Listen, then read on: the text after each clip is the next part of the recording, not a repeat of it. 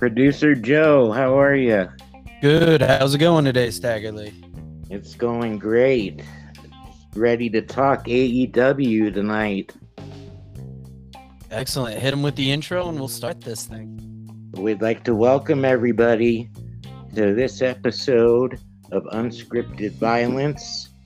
It is myself, Stagger Lee, joined by the Arn Anderson to my Ole Anderson, Mr. Producer Joe. Yes, and we are recording at a much earlier time, so I hope to have at least 50% more energy tonight. Sounds good. Um, I don't have much in the way of news. I haven't really uh, looked at any of the, the dirt sheets this week or anything like that. Um, did you have any big news that you've heard of? Uh, the real, I mean, the biggest news is it's WrestleMania week. So not only do you have two nights WrestleMania, you've got NXT, you got Super Card of Honor, you have the WrestleCon shows that are being offered, and you have the GCW collective shows that are being offered. So there's not like as news, there's nothing really that stands out like Scott Hall's death last week. I think it's just all the wrestling ahead of us. Yeah, and um, I'm I am looking forward to some of the GCW shows, which we'll be covering as well. Um, but uh, let's talk Dynamite, which took place in Austin, Texas. Um, pretty good crowd. Uh, started off. Uh, with CM Punk versus Dax Harwood with Cash Wheeler. Um, I thought this was a good, solid match between the two, and uh, the crowd was really great during this match as well. Yeah, I thought it was a huge match to kick off the show. It was announced late that afternoon, and I actually signed up for the WrestleNomics Patreon this week, so have access to TV numbers, like kind of some viewership numbers and some stuff like that. Since I just got it this week, I will kind of slowly get into it. I won't jump too deep into numbers, but it's something I plan on trying to work into our show. And this oh, match had probably the most people watching. Like it dipped a couple hundred viewers from the start of the show to a half hour in. And it's, you know, nothing wild, but you had a million forty six people watch this on average, up five percent, and viewership, like I said, dropped a couple hundred in the first half hour. It hovers right around the same area until 9:15, 9:30, and then drops again after that. That's just a note I wanted to make early. Wow. Yeah, that's that's very interesting actually, kind of eye-opening as well that um, the numbers just drop off like that during the show. It, I um, mean, it makes sense. I would have to look at what it does for Raw, like in that third hour, but it's kind of like anything. You probably get the most people watching, like, first comes on TV, and then as time goes on, it drops. But I mean, CM Punk, Dax Harwood, 12 minutes, 51 seconds. It's had the most viewers that they were going to have all night. And I noticed anytime FTR leaves their feet, it doesn't work out for them. Gunn Club was jaw jacking at them from the audience. Now, I had a note written down here and I wanted to see if you can answer it. I have amazing match written down, but then I was wondering why is the match so amazing? And I got it down to reversals, technical wrestling, I think it's just because the two guys in the ring are such fans of pro wrestling that, like, CM Punk, you'll see it any match he does, and the same with Dax Harwood. Uh, I just put it like you did that are in the ring, both being uh, ring generals in my in my eyes, and uh, both very technically sound. Uh, I, I put that in this. Uh, this was a solid, technically sound match, and uh, they, they really did. They showed and demonstrated uh, what masters of their craft they are, and uh, this this is what made it a good match for me. Um, I was quite impressed with it, and I liked the use of the Anaconda Vice for the finish. Yeah, and what I found more interesting was after the match, Punk was signaling for the belt. It, I mean, does he have hopes of making a run at that world championship? It's they're kind of setting up something very interesting, and I mean, a- as the show goes on, we'll get into why I don't see him as the next contender for the belt. Right. But he could be the contender by double or nothing. Uh, I see him. Yeah, I, I don't see him immediately be becoming a contender, but you know, like you like you said, he did motion uh, that he's going for the belt. But uh, if, as we know, AEW they like that long-term booking, so this could just be just a little nudge in that direction for now. Yeah, and we'll get to it later in the show because there is a definite apparent next challenger for that title. But following Definitely. this segment, kind of getting into the 8:15 to 8:30 hour, quarter hour, because CM Punk, Dax Harwood took up most of 8 to 8:15. Following that was the Jericho Appreciation Society backstage. They react to the picture of John Silver with Chris Jericho years ago. They make the point that they're sports entertainers. They beat up pro wrestlers. And I wrote down I really don't like them. And I I don't know why it is. I'd like to think it's because that's what they're going for with the heel heat. But I'm just I'm not into this group right now and I can't put my finger on it 100% why. I I like the group. I like the idea of it. Um, the only the only two I don't like is is 2.0. I, I just a huge fan of theirs for some reason. I know a lot of people really like them, and uh, I I don't do anything wrong in my eyes. I just have never been a fan of theirs, and so having them in there throws me off a little bit. Um, yeah, I mean they're funny enough, but they're just right now they're just kind of loud. Yeah, that's that's basically it. They're just very vocal in it, and um, that's all I'm noticing. I really like uh, Daniel Garcia in it, and I think we're going to see good things from him coming out of this um, because he's he seems to be uh, taking a more control when it comes to the mic on things, and yeah, I I think he's doing great. But they also, you know, cut a promo on Santana and Ortiz, and uh, we're making jabs how they how they aren't there, and uh, things of that nature too. So setting up probably for a Santana and Ortiz uh, match between who yeah, now following this up, going into the 8:30 to 8:45 hour, we got Sting, Darby Allin, and the Hardys versus Butcher, the Blade, and Private Party. This was well, the CM Punk match. Yeah, we said CM Punk won in 12:51. This match was nine minutes and 27 seconds, and it felt jam packed because you had spots like Darby getting thrown down the steps, private party jumping off the stage with Matt Hardy. I couldn't place the name of the move, but right after they did that with Matt Hardy, Jeff Hardy takes the ladder out into the they're in the merchandise area takes the ladder climbs up to like the edge of the wall there's a swanton bomb to the blade through a table there was yes. botch gin and juice in the ring and the twist of fate scorpion death drop finisher combo. This thing flew by and it just it was action packed. It was a great and I I that swanton bomb looked so badass to me. Um Jeff Hardy did point. no, not at all and none of them disappointed in this. Uh, it lived up to the name Texas Tornado Match.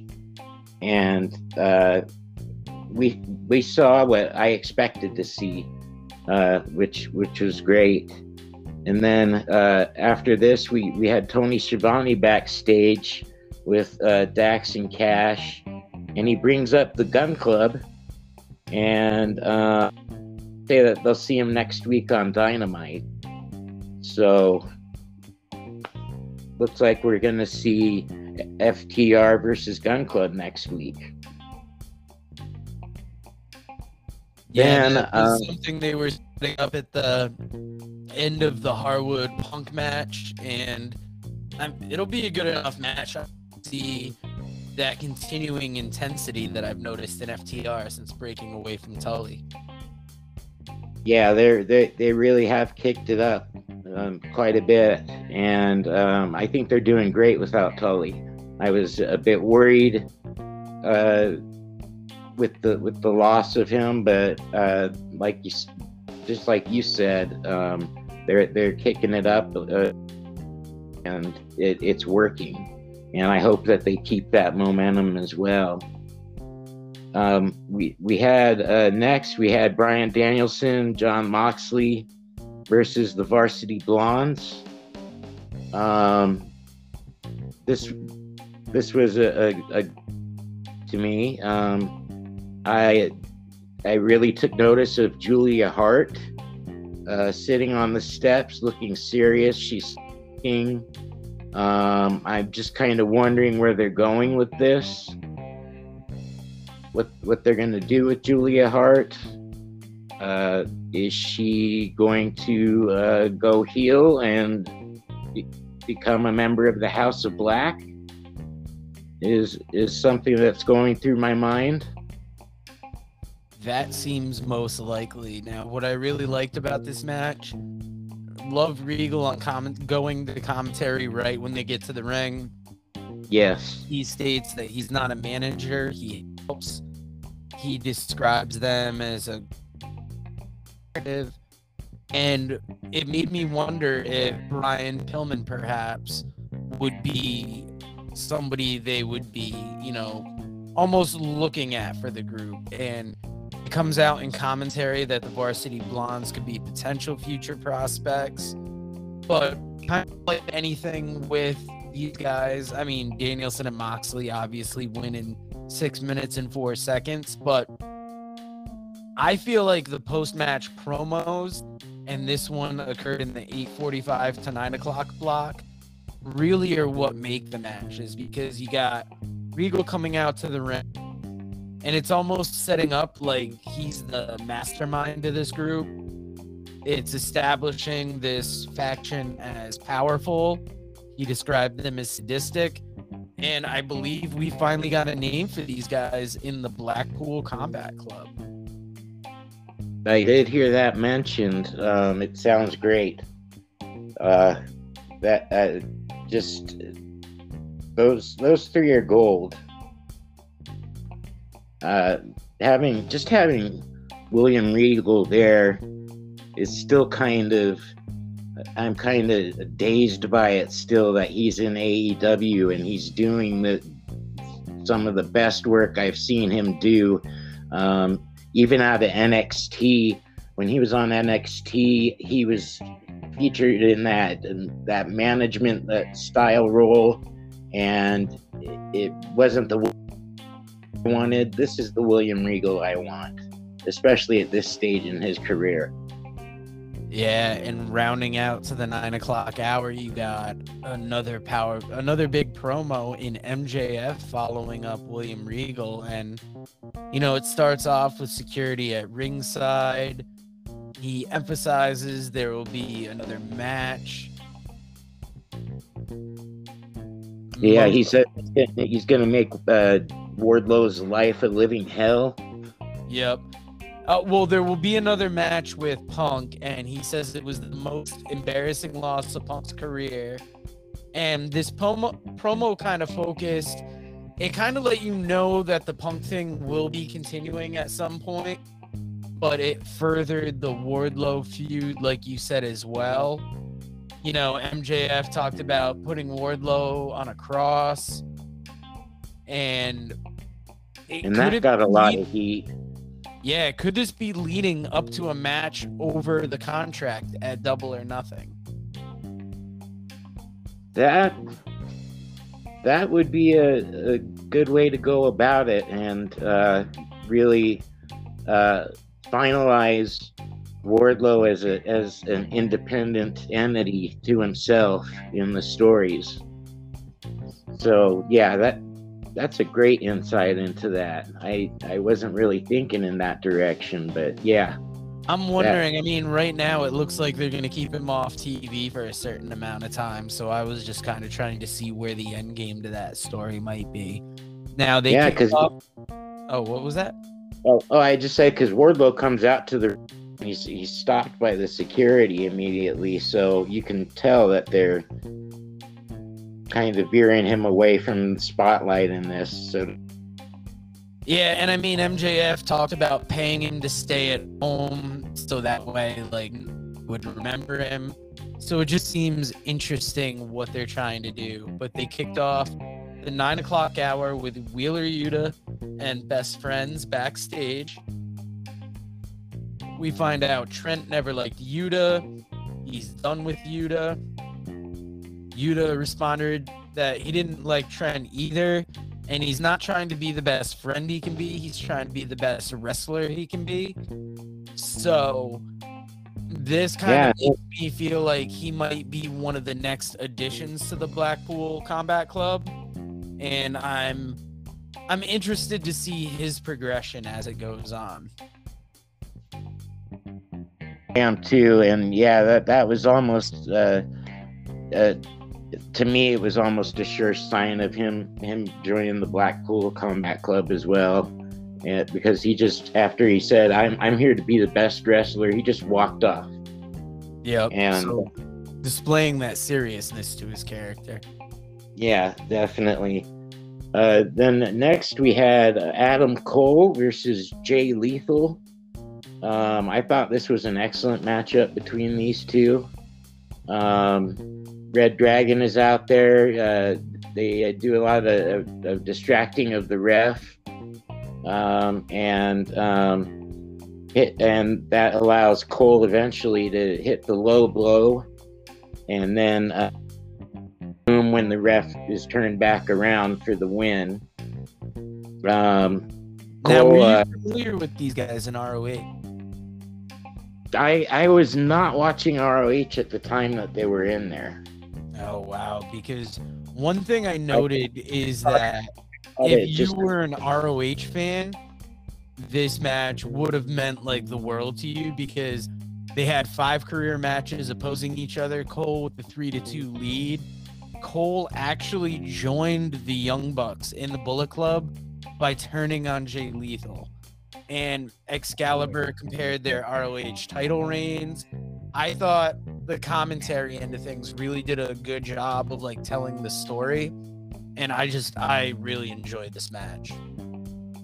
yeah, it was it was it was really good. It, it like I said, it was excellent. Um, anytime somebody the, the caliber of Adam Cole and Jay Lethal, um, I you know it's going to be a, a great match because both of them, uh, just standing alone, uh, make a make a match in the magic and Jay Lethal to me uh, was was a standout to me in this match especially, but he always impresses me every time I watch him. Yeah, Uh, Adam it- Cole got the win in 10 minutes and 4 seconds and that brought us up to 9:15 and after the match, we kind of see why I think it might be a minute till Punk gets the shot or till till Punk gets the shot at the title because Cole makes a case for why he should be champion, brings out Page. They him and Red Dragon jump Hangman, steal the belt when Jungle Boy, Luchasaurus, and Christian Cage run out for the save. What did you think of this post match angle and where do you kind of see this championship matchup going? Um, with uh, the with uh, them, them taking off uh, with the with the belts, and um, then Jurassic Express kind of coming out and and helping out. I see I see a Hangman Jurassic Express type team with Adam Cole and uh, Red Dragon, and so you think that could be coming up on next week's Dynamite? I, I think I think it's building up to that.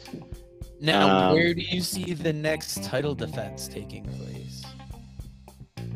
Geez, that's hard to say. I it's I I don't want it to be a rematch, Adam Cole, but I er, but I think that's what we're looking at. Yeah, is a rematch. Battle of the Belts 2 is actually going to be April 15th, and that is between now and Double or Nothing. You could always do the rematch there. And then the way I'm seeing things is they could possibly set up Punk to be the challenger at Double or Nothing. That would be a great way to go. Um, or even yeah. a Battle of the Belts, maybe you do a big six man tag with Luchasaurus, Jungle Boy, and Hangman Page for Adam Cole and Red Dragon. You put all titles on the line, winner takes all type situation. Could be one of those two things, or it could be Red Dragon goes for the tag titles at Battle of the Belts too. Either way, it looks like they're building up Battle of the Belts bigger than the first one. Yeah, yeah, it's it, it looks like it's shaping up to be a lot better uh, than than the first one was. Well, we we've discussed that one, and that was kind of a disappointment. So I'm hoping that this uh, kind of redeems the the name and um, makes it more exciting. And it, it already to me sounds a lot more exciting that way.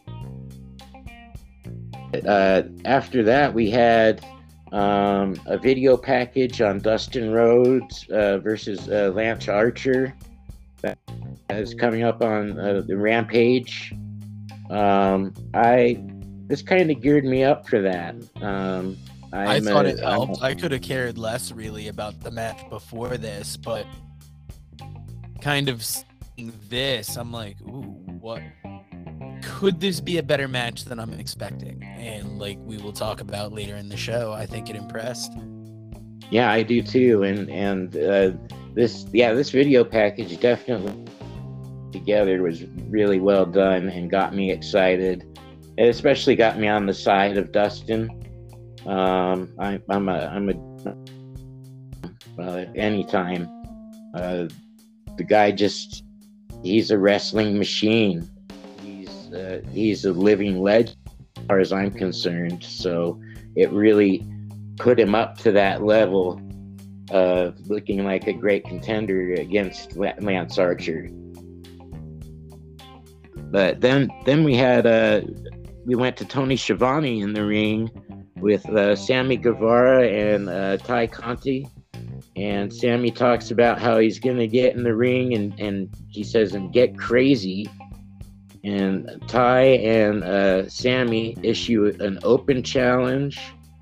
Uh, Dan Dan Lambert comes out with Scorpio Sky and Ethan Page. Uh, Dan Lambert kisses the interim belt, and Sammy says, "If if he knew what him and Ty did with that belt, he he wouldn't have had it in his mouth because uh, they had some fun with it too." And uh, I think Dan Lambert's reaction was kind of priceless. Yeah, he really played it up. Like I was kind of confused because at first it seemed like it was a huge babyface promo, but then Sammy and Ty almost came out, came off so unlikable I couldn't tell if it was the babyface or heel promo, like what they were really trying to do. True, and uh, I mean, what are they going to do with Sammy now that the inner circle's not there? Um, which direction is he going to go? He'd, he'd make a good tweener, uh, if you ask me. And and a lot of his uh, YouTube stuff. There's just so many directions he could go with it.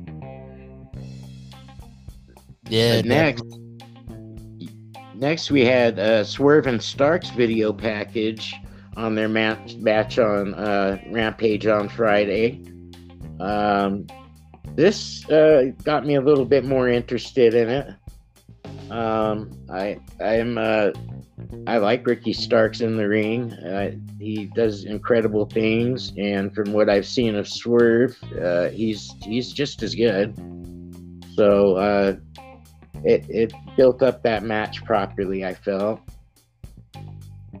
Yeah, I've really, I've been super excited to see how Swerve come off in AEW. I missed his first match, but he was so great on the independents before, and like I said, I feel like he got wasted in WWE. So I'm very excited to see him versus Ricky Starks because Ricky Starks is another one that I followed him on NWA before this, and I hadn't heard of him before NWA, but I was very impressed with him once I could see him talking in the ring and doing his thing.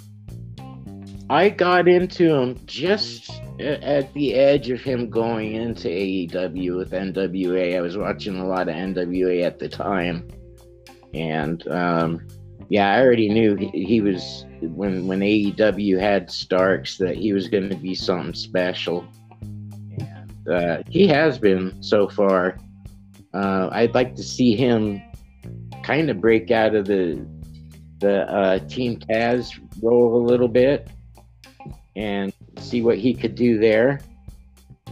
But um, I'm I don't know. I, at the same time, I'm kind of I'm liking Team Taz, and I'm liking what they're doing and, and what Powerhouse Hobbs is adding to that as well. So well, one thing I like about the factions in AEW is, you know, they can all be together, but they don't have to be together all the time.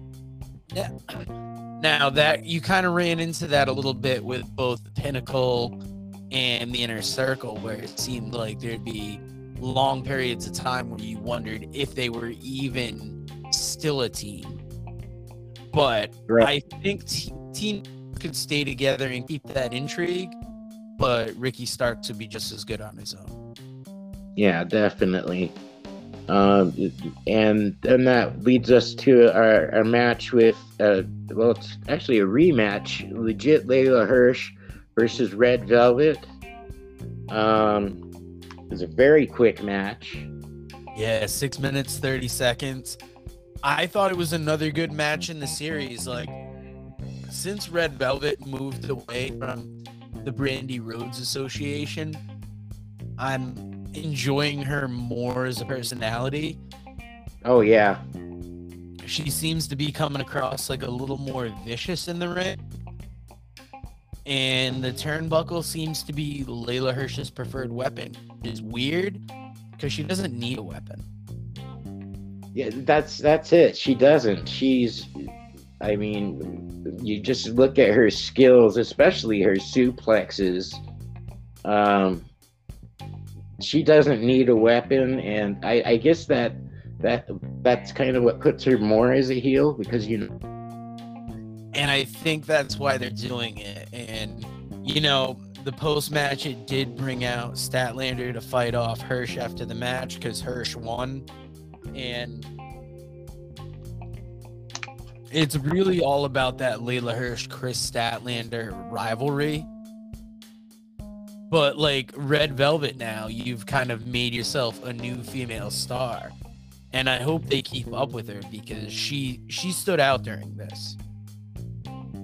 Did and just a side note, AEW has some women that I I don't know. I, I don't want to say that they're holding them back, but they're keeping them on on like dark and elevation, and I I can see them going much further. There there's there's a whole other regime of female out there that uh, could really go out and be contenders for the title. Definitely. And I mean, I hate to get political here with it, but I mean, you can say the same for, you know, certain black, Latino, other like cultures of wrestlers that. Now, I'm not saying AEW is not diverse. They are a lot more diverse than WWE. But like Yeah, oh, women's wrestling is it's fought its way up through the years because it used to be on the same level with like midget matches or I should say little person matches. I'm sorry if we have any little person I offended, but you know, it if you go back to the roots of wrestling, women's wrestling was almost like a sideshow to things. Exactly. Even when you have good talent, they're not getting on TV necessarily as much as men. And that's why, like, getting to just ahead a little bit and talk about this weekend's events. GCW doing a for the culture show, which is, you know, a lot of black wrestlers and trying to be inclusive like that. GCW has Effy's Big Gay Brunch, which has a lot of LGBTQ wrestlers. And there got to be a ladies wrestling event. It's slipping my mind, but that's what I like about like these WrestleMania weekend shows is they do shows to kind of get the representation that wrestling doesn't always have. Usually I go off on this rant about WWE and I talk about their lack of diversity and talent, but you know, you, you kind of brought it up here like we could Well, I brought more top talent top female talent shows or and and we we will talk we will talk about that in Rampage because yeah, I I am not too are having come after the belt next. It's it's been done and and it's it's it's getting old, and th- that was one of the things that got the gears in my mind turning, saying, "Hey, there is so much more talent." That AEW has in the female division, they really need to start, you know, going to that well and and giving them a chance. And speaking of that female talent they have coming up next was Jade Cargill, Mark Sterling, and Shivani backstage. Cargill is planning for the celebration after her next match as opposed to the next match. I like the pairing of her and Mark Sterling. I just it's tough because we're watching Jade grow. So we can have all the complaints, all the things that we think she should be doing better. But this is an instance of Tony not only putting a woman on screen, but a black woman and in a powerful position. So right after we come up that whole knocking representation, he's right here with Jade Cargill. And I think it's still because she's so green that we don't appreciate her fully yet. Exactly. She's she was elevated to a level that she's not quite ready to hold. And I I I see it as at the time that this happened, I saw it kind of as a political move to put the belt on her personally. But um It could be, but they could also be seeing like a potential big talent. And she she looks great in the ring. Her personality is like five percent there for where it could be to be like a big star. But in ring, she's like forty percent there. I wish she would stop doing her flexing pose. Something about it annoys me. Yeah, I mean, she's still so new that you know she's got a couple things that she does well or that accentuate her strengths, and she thinks that's one of them. Like, she's definitely got to learn something more, but that's kind of where we are with her. Where she's a work in progress, and we don't get to see her disappear and come back as like a new package. We're seeing her evolve and it's going well. It's just you're gonna get judged on each step of that progression. Yeah, definitely. Um, but, uh, speaking of another big female, Tony uh, introduces Thunder Rosa to a huge pop. Um, because And- this is still being filmed in San Antonio. So, you know, rampages are filmed, or yeah, this is in San Antonio. Sorry, yeah. Um, I get mixed up between Rampage and Dynamite sometimes in my notes here. yeah, I do. I do. I do the same thing. It was no. It was in Austin. It was in Austin. Is what it was. That's right, because that comes into play in Rampage, where it centers more around Dustin Rhodes' school. Yeah. So that that that was that was probably another reason for the huge pop. Uh, uh, Still that state though. yeah, she still has that, and uh, well, Vickie Guerrero interrupts her, and Nyla Rose hits uh, Thunder from behind, and uh, I just thought I, I wrote it down. I put this was lame. Uh, because we how many times have we seen Nyla Rose go after the championship? It seems just about everybody who's had Nyla Rose has got to be the first or second opponent to face him. That is true. The only way I can defend it is Nyla had first won the championship in that same building. I think it was a year ago. Yes, so that's I true. like how that story came around. And if you think about it, the champion is always going to have this beast pursuing them, no matter who they are. So story wise, I like that. I don't see Nyla's not the most interesting, you know, upcoming opponent that she could have. You know what I mean? Like Serena Yeah. Deeb I'd be more interested in. You could do Exactly. a Britt Baker rematch, and that would have some degree of, you know, excitement. Although I think they should keep her away from the title for a minute. I mean, and, and and if Kris Statlander wasn't involved with it, I'd, I'd put Kris Statlander in there. Um, I mean, there's it's just like we said. There's just so many other choices, but uh, from how you put it, I I kind of understand it a little bit better as to why uh, Nyla's in that position. Um, I I'm just not I'm just not impressed with it. Excited about it. Yeah, I mean, I'll be fine with it if she's just another domino to get knocked down, which is what I imagine it's got to be.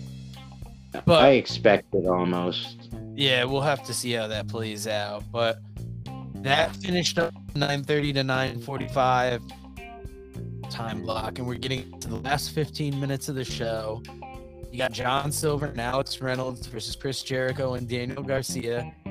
Match went 10 minutes and two seconds, and I looked at it as it felt like a John Silver feature spot, which I was happy with. I've seen John Silver a ton up on the indies up here in the Northeast. He wrestled a lot for Beyond Wrestling, and we actually interviewed him on the Working Fans podcast Oh wow. just before he got big with AEW. Like him and Oh. Alex Reynolds had been featured in a couple matches. They hadn't been signed yet. And I I had seen him at Beyond and I always thought he was hilarious and so I wanted to get him and like he talked about one of his hopes was hoping that they signed with AEW and not too long later they were on the run to the Dark Order. So seeing them main event Dynamite versus Jericho and Garcia, I thought it was great. I thought they looked competitive in the ring, but I mean, I knew they weren't getting the the. Yeah, and there there was a lot of interference from the outside um, as as well, uh, and also uh, Jericho had Floyd the baseball uh, that he uh, hit uh, Reynolds with from behind, uh, giving basically giving Garcia the pin for the win on that one. So uh, yeah, it was it was predictable as to who was going to win. Uh, just how Great they did it. though. They built up the story well. They really did, and it was it was a good ending. Um, I don't know. Do we want to do we want to rate uh, Dynamite on its own and Rampage on its own? It's something I haven't asked the fans yet. Or do we want to rate it all uh, as how, how the week went? Because sometimes Let's rate Yeah. the week because if we're covering two events, we can just give one rating at the end. You know, and that's kind of explain how each show factored into it because you know the rampage we got coming up from the 25th lance archer versus dustin rhodes we talked about it during my discussion but that video package really got us hyped for this in 9 minutes and 32 seconds and i thought i thought it was a good start to rampage you know lance archer to out the hype. what's that It lived up to the hype. Yeah, Lance Archer comes out with one of Dustin's students over his shoulder. This was just a good big man battle. You know, Dustin got the win off of a turnbuckle that Archer exposed. It it was just a good opener. Like post match attack leaves Dustin bleeding, decimates Dustin's student. So like Dustin got the win, but Lance Archer still looks powerful. Yeah, he he did. And the one the one question I have is the association. I know that Jake the Snake, like, it noticeably hasn't been around, and there I think One- it was COVID, and like I believe Jake got sick.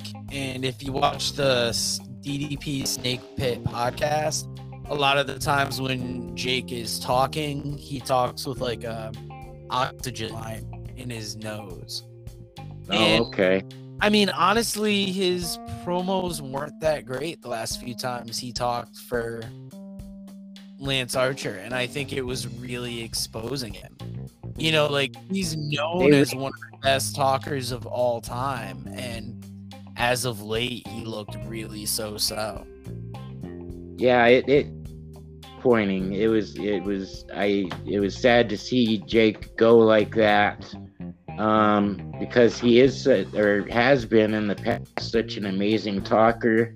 Uh, the whole time he was in AEW, I was waiting for those magic moments to where he he lured you in and mesmerized you and just had you thinking. And yeah like you said towards the end they just it just wasn't there. Uh my my thing is is with lance archer and dan lambert is lance archer going to be america top team or where are they going with it in that respect He's almost better if you keep him on his own. Like, I can't see him joining the America Top team. I mean, maybe if they get in the blood and guts match or a stadium stampede, but he's almost good as a lone wolf. And I mean, they've had that association with Lambert, so you could run forward with him as a mouthpiece. I think like Dan Lambert isn't as important to Lance Archer as he is to Scorpio Sky. You know what Yeah, I he mean? He's he part of the doesn't presentation with Archer, but like he is like almost half of that team with Sky. I don't know if it's the co-champions thing. Uh, it's that, and just that he he does. He's such a good talker, and he uses that more with Scorpio and uh and and Ethan Page too, um, than he does with Archer. Archer's almost never mentioned um, unless he's coming to the ring with him. So Yeah. yeah, that that's This noticeable. This match was followed up by Jay Lethal backstage. It's noted that he fell in the rankings after a loss to Adam Cole. His only losses on his record are to Ricky Starks and Adam Cole, who cheated to win. And he kind of walks away saying that he has some thinking to do, and he keeps saying there's got to be a better way. So, are we looking at a heel turn? Are we looking at some kind of personality change with Jay Lethal? Are we looking at black machismos? What I wonder. that would be great, but it almost seems like he's hinting at something darker, especially when the only people that have beat him have beat him by cheating. So I almost feel like we're going to see some kind of heel version of Jay Lethal, which, God, I can't think of a time in recent history that we've seen that. I can't. I can't either. And uh, well, if anybody can pull it off, it is Jay. Um, he he is a, a, very strong personality in whatever he does, and I I think uh, heel turn for Jay might be a, a, a pleasant surprise to us. It'll be interesting, but this was followed by a Fuego del Sol in ring promo, which to me it sounded like he was getting booed at first. And then he kind of talks for a little bit, challenges the House of Black to a fight. They flatten him, and then the Dark Order comes out and gets face to face with the Dark Order. Or I got the Dark Order facing off with the Dark Order on the ramp. It's Dark Order facing off with the House of Black on the ramp. And that is an interesting faction war that we could see either upcoming or if these two groups merged, that would be interesting as well. And one thing about this whole segment is the way it was produced, how the lights went off and then the spotlight appeared on each of the members of the House of Black. I thought that was a cool, really theatrical effect. Yeah, it's uh, something that not a ton of groups get that different presentation. So the way they did that was just really I I saw it as visually like artistic and a very cool way to pull that off.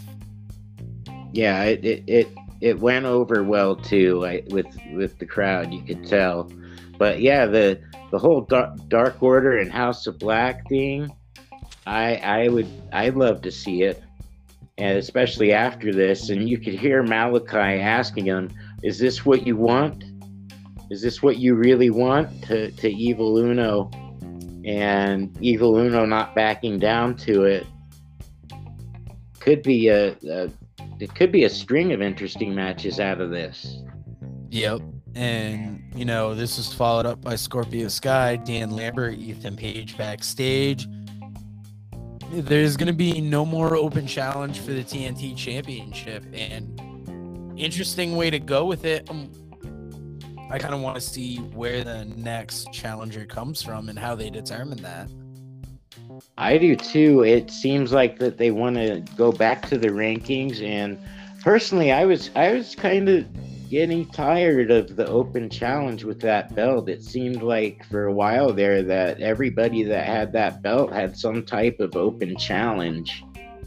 And so I think it makes it uh, a bit more in- know, and Scorpio Sky says he can't be beat and to consider the open door closed. So uh, it will be interesting to see how they how they go about choosing opponents for him and for that belt. Yeah, and we've had three big promos followed up by Alan Five Angels and 10 of the Dark Order versus Red Dragon. This was a seven minute match, but I thought it was a real entertaining tag match. Dark Order looked way better than expected. And you know, kind of continued a theme with Jungle Boy and Luchasaurus chasing off Red Dragon from the post match beatdown, Adam Cole stealing the tag championships. That's what made me think they're like lining up either some big six man tag for all the titles or they're like lining up these two different title feuds. maybe even, and I know I've been saying this for months, maybe even uh, an introduction into a trios uh, belt. Uh, that's that's something I've been interested in seeing. Times I've I've seen trios matches, thinking, man, they really I would really like to see a trios championship. Yeah, that could be coming up down the road. Now, this was followed up by a Nyla Rose, Vickie Guerrero video package with Rosa. And Vickie and Nyla Rose meant disrespect from their from their attack and you know kind of setting that up as the next title contender.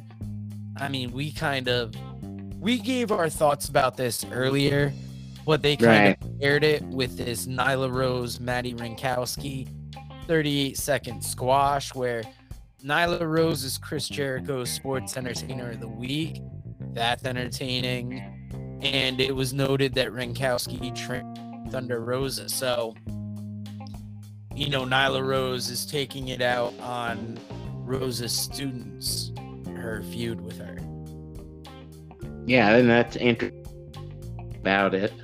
Um, I've, I've seen Maddie Wrenkowski wrestled several times, and she's no slouch. It, but it it just came that she had to be the one getting squashed in the match, and uh, I I hope to see her rise up because she does have a lot of talent. Definitely now. Then we have uh, Marshall and Aaron Solo in the ring. Yep, presenting uh, Hook with that certificate of accomplishment. And this was great because Hook came out, didn't look very impressed, eventually put Aaron Solo's head through the certificate. And then as he's walking out, Danhausen comes out and tries doing like his putting a curse thing on Hook.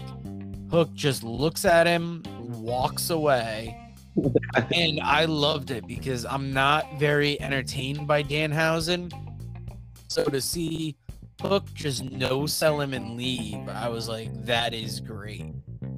The whole the whole Danhausen curse thing too. I mean, it, it has seemed to have quote unquote worked in the past where he, he curses someone and something bad happens to them immediately him looking perplexed that nothing happened and just having something like that happen to Hook would, would have been altogether too cheesy for me. Um, uh, Danhausen's full of cheese, as far as I've seen. Yep. And this was followed by everybody's favorite part of a rampage where you had the Mark Henry pre match video. Yeah. And it was kind of a back and forth between Starks and Swerve. You know, Starks just establishing that this is his show. Swerve coming in as the new guy, like saying he's going to take it. It's a back and forth that devolves into an argument. And then that's when Mark Henry throws it to the main event, which went 11 minutes and 27 seconds. And I thought this was a great main event for Rampage amazing, amazing. Start off with some great mat work. Uh, he he hit an arm drag that that commentary put over. It it really, when I looked back at it, because I rewound it, it wasn't it it wasn't that great of an arm drag, but it did look very good. Um, and then it then it was coming to a good back and forth between the two and then we had to have picture in picture which threw me off um, but it, it, it came back and starks had the upper hand swerve did a shooting star press off of the apron on onto starks on the outside which was insane looking we had yes, uh, just caught him with that too. Like it didn't quite look off, but like if it had been any more, if he had been shifted in any different direction, like more up or down, it wouldn't have looked as good as it did. Yeah, exactly. But I, I was impressed by it. Um, Swerve's on the outside, and the ref's back is turned. And uh, Powerhouse comes out and gives a, a, a huge clothesline and just tosses him back in the ring. And then we get the Roshambo by Ricky Starks uh, for the for the win. Then he, he has his I guess this is his new entourage come out, and it was two guys holding a sign that says uh, Austin loves Starks, and uh, behind the sign, one guy gets thrown through it, and it reveals that it's Keith Lee. And he beats all the Starks entourage, gets in the ring, attacks Hobbs and, and Starks, and then Swerve joins in, and they're all fighting, and uh, the referees come in and, and try to break them up. Uh, and time time ran out on Rampage. I thought it was a great way to end Rampage. Um, just leaving it in kind of a, a violent stalemate. Yeah, and really kind of setting up these opposing factions. Like, you're really kind of putting Keith Lee in Swerve's corner. So it's very interesting to see where the story is going to go from here. Yeah, definitely. Um, the uh, wrestler of the week for me um, was really hard to pick this week. Um, I'm I'm but I'm I'm different. I'm going to be a little different, and this is just because I'm interested to see what's going to happen with her. But I, I give it to Julia Hart and uh, her position in the sulking and being uh, distant. It it caught my it caught my eye. Yeah, that definitely seemed like a new beat in that story because that's kind of been like where she'd been since getting hit with that mist. And my wrestler of the week, I'm going to give it to Dax Harwood just because he's usually a tag team specialist. But this week, he really showed us what he can do in the ring in a singles match and really put on like a technical classic with Punk. So, yeah, that that's an excellent pick. My well. rating for the week is going to be a four. I thought Dynamite was like a solid 3.5. I thought Rampage was kind of more of a four in the quarter. So, like, I figure kind of meet in the middle, call the week a four. Um, it, it's kind of weird, but we always hit almost the same number. I'm at four with the whole thing all together. Um, I it, was on both ends. They both kept me interested, and uh, very rarely does AEW let me down. Another solid week, and I'm excited to see what they got for us this coming week. And I am too.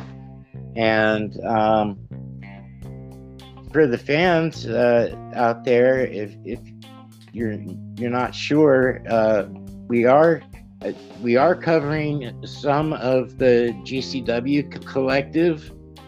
I'm imagining it's going to take us a little while to uh, hit all the shows.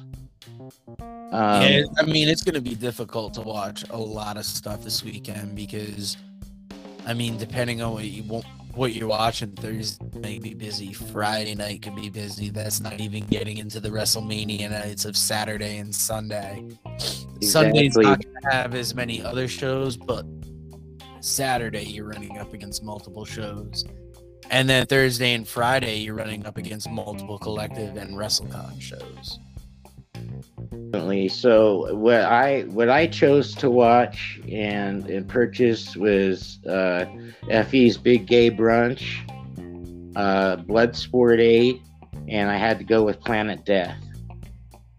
Those are some major shows. I so far, if you've been keeping up with the Working Fans podcast, we've been doing daily updates on shows we have bought and we plan to watch so far we have Super Card of Honor, We have the Mark Hitchcock Memorial Super Show. That's the old WrestleCon Super Show.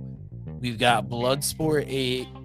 I just bought Joey Janela's Spring Break Night 1.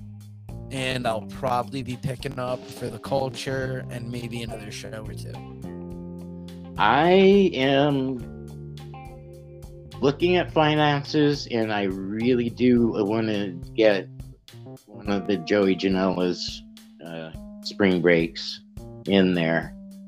Um, once again, guys, and I I hate to, I, I I feel like I'm groveling or anything, but if if you could support us in any way, it's much appreciated. It goes towards things like this, so more shows for you to have that content and uh, just simply to more of what you love.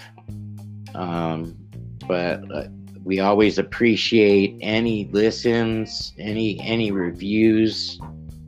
Uh, they're always welcome and appreciated. You can do it right on the link, um, and we we sure love you and appreciate you guys. Yeah, definitely happy for anybody that listens. Well, I, guess that uh, wraps up uh, this week with AEW. And uh, we'll be seeing you sometime, probably not this weekend because we have so much wrestling we're going to be watching. It's going to be a lot to process.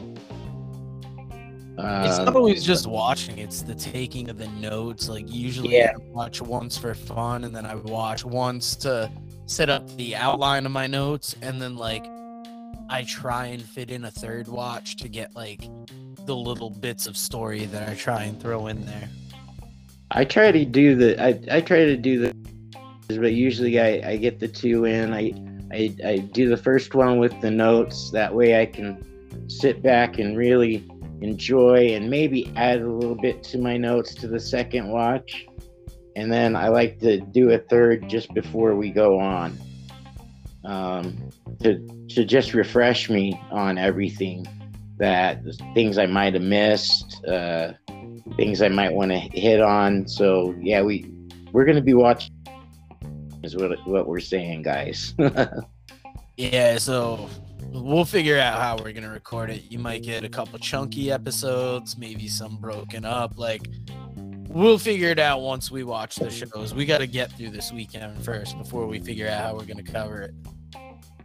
Definitely, and and feel feel free to go over to the Working Fans podcast. It's a great podcast. These guys cover a lot and do it in a great way. Yeah, so, actually, it's going to be a rare solo show for me this Friday because I, I don't know how many people keep up with us, but my co-host Dave, his mom died mid last week, and the oh, funeral is Friday, and uh, my co-host AJ has known Dave years, so he's gonna be going to the funeral because you know he's more in, integrated his family. And I told Dave like, look, the funeral's far away. Like I'll stay back. I will, you know, do the recording and I'll cover us this week. So I'm just basically going to be giving a WrestleMania week preview every day this week. I have been dropping daily content on a specific event we're going to watch. Friday, you'll get all of that, plus events that I don't plan on watching as well that we'll cover. Well, I encourage our wrestlers to go over and, and give you a listen, give you a watch, a subscribe, a like. Um, it's like I said, it's a great show. My heart goes out um, to him, and uh, prayers probably definitely welcome.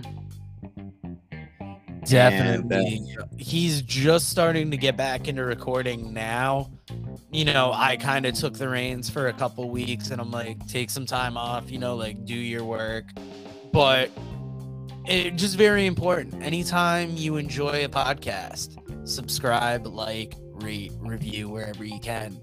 Do it for working fans, do it for unscripted violence just it helps us get more notoriety, get out there more because like Lee said earlier, we ask for if you can chip in anything because we do this for the love of our love of the game out of our pocket. And you know, we're happy either way. If you contribute, if you don't contribute, as long as you listen to us and share it with people that might enjoy it, that means the world to us. So thank you.